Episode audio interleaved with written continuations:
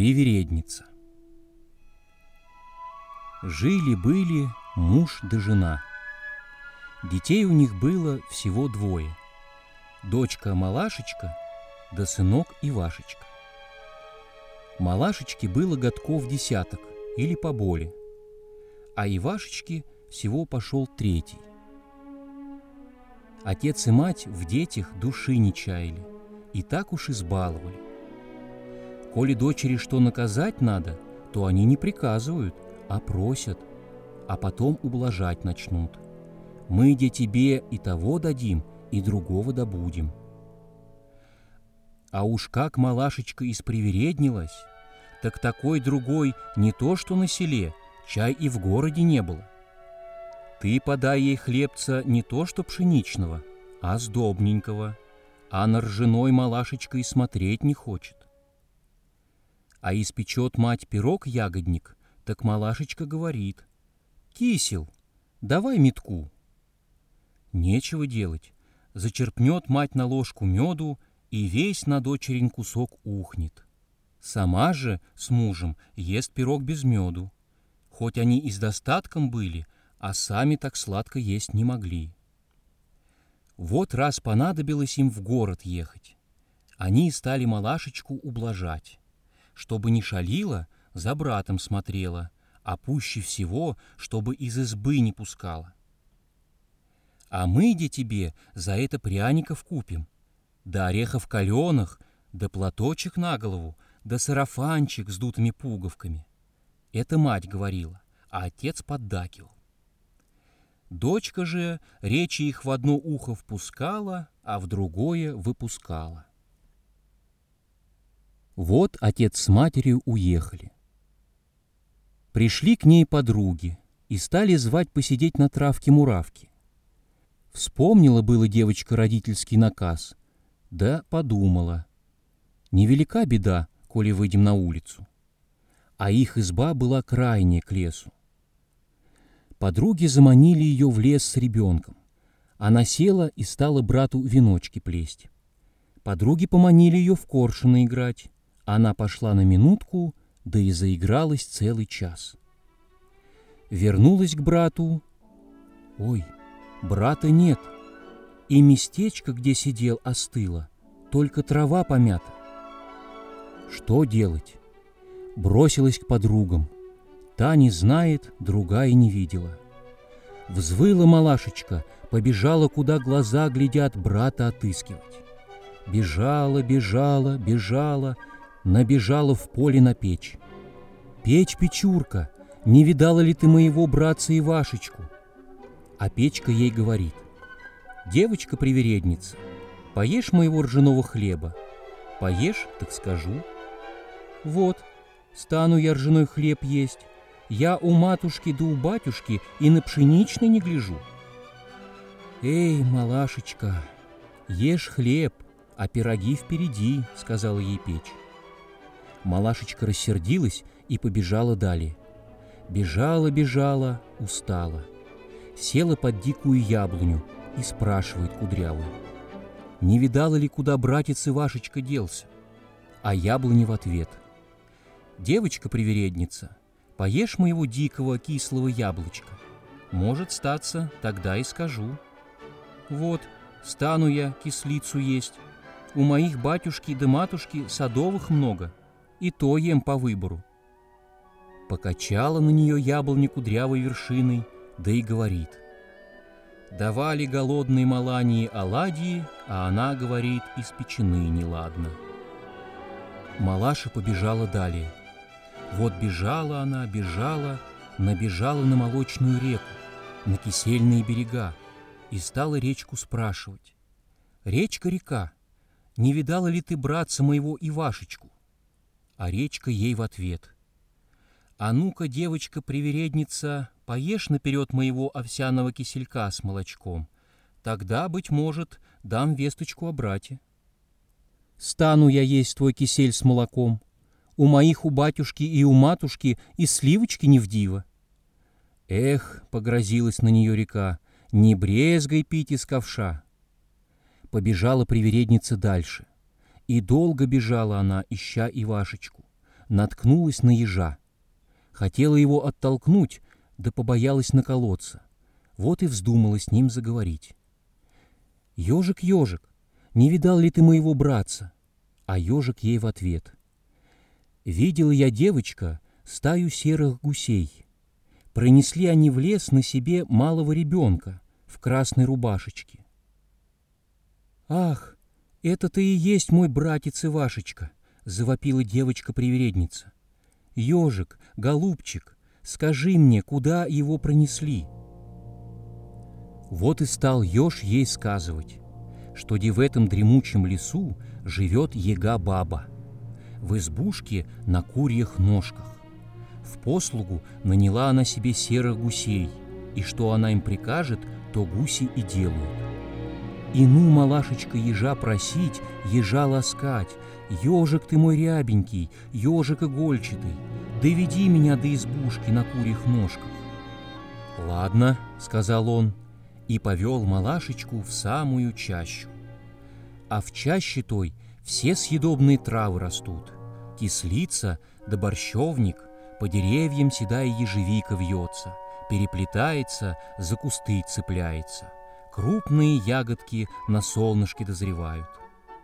Вот бы поесть, думает малашечка, да уж до еды ли ей?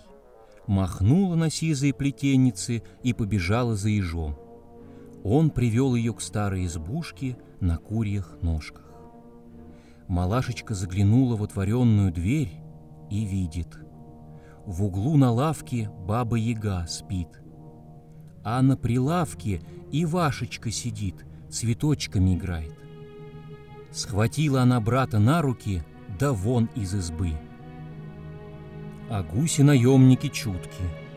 Сторожевой гусь вытянул шею, гагакнул, взмахнул крыльями, взлетел выше дремучего леса, глянул вокруг и видит, что малашечка с братом бежит. Закричал, загоготал серый гусь, поднял все стадо гусиное, а сам полетел к бабе-яге докладывать. А баба-яга, костяная нога, так спит, что с нее пар валит, от храпа оконницы дрожат. Уж гусь ей в то ухо и в другое кричит, не слышит.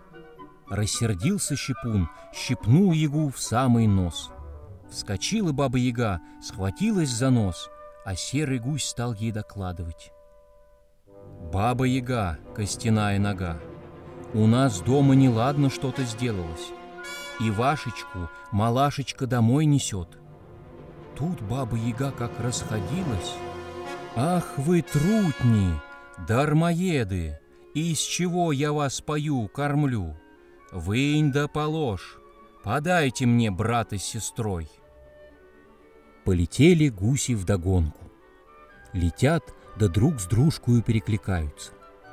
Заслышала малашечка гусиный крик, подбежала к молочной реке и сельным берегам, низенько ей поклонилась и говорит, «Матушка-река, скрой, схорони ты меня от диких гусей!» А река ей в ответ. «Девочка-привередница, поешь наперед моего овсяного киселя с молоком».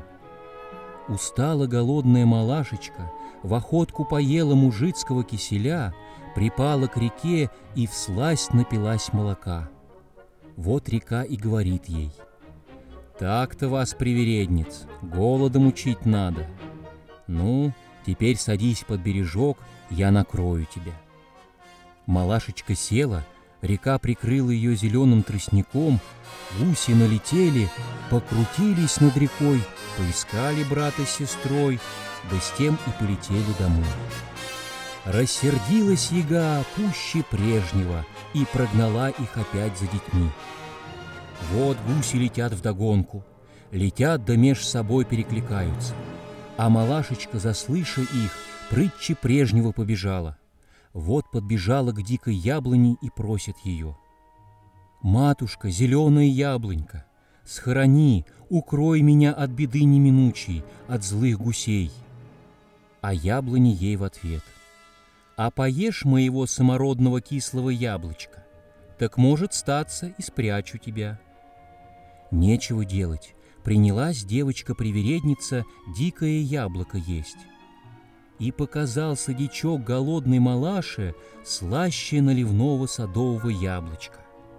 А кудрявая яблонька стоит да посмеивается. Вот так-то вас, причудниц, учить надо. Давича не хотела и в рот взять, а теперь ешь над горсточкой. Взяла яблонька, обняла ветвями брата с сестрой и посадила их в середочку, в самую густую листву. Прилетели гуси, осмотрели яблоню, нет никого. Полетели еще туда, сюда, да с тем к бабе Яге и вернулись. Как завидела она их порожнем, закричала, затопала, завопила на весь лес. «Вот я вас, трутней! Вот я вас, дармоедов! Все перышки ощиплю, на ветер пущу, самих живьем проглочу!»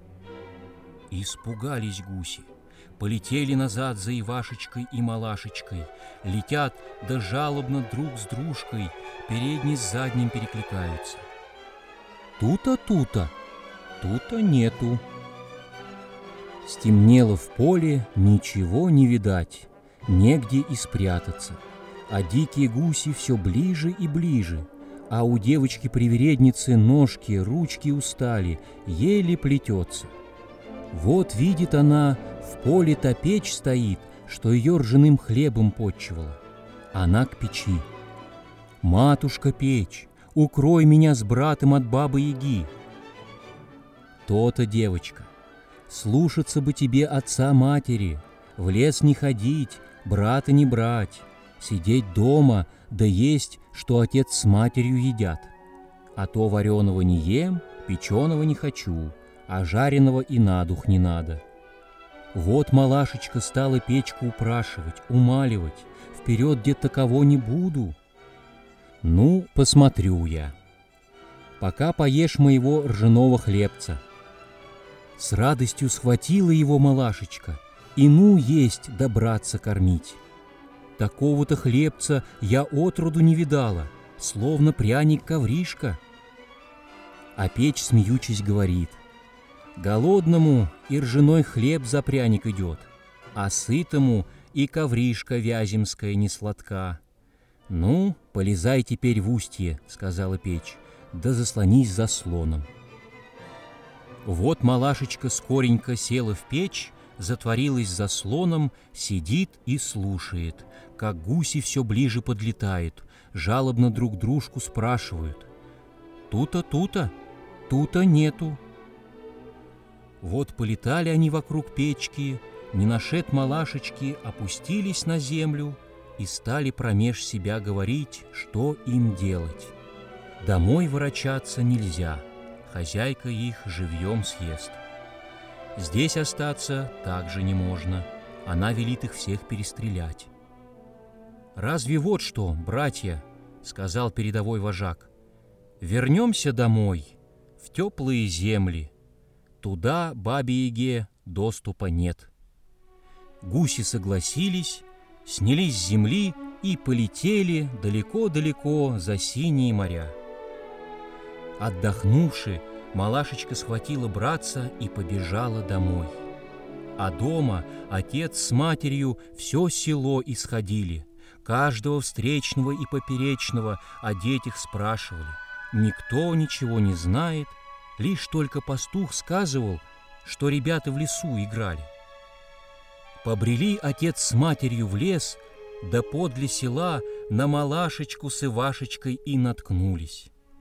Тут малашечка во всем отцу с матерью повинилась, про все рассказала и обещала вперед слушаться, не перечить, не привередничать, а есть, что и другие едят.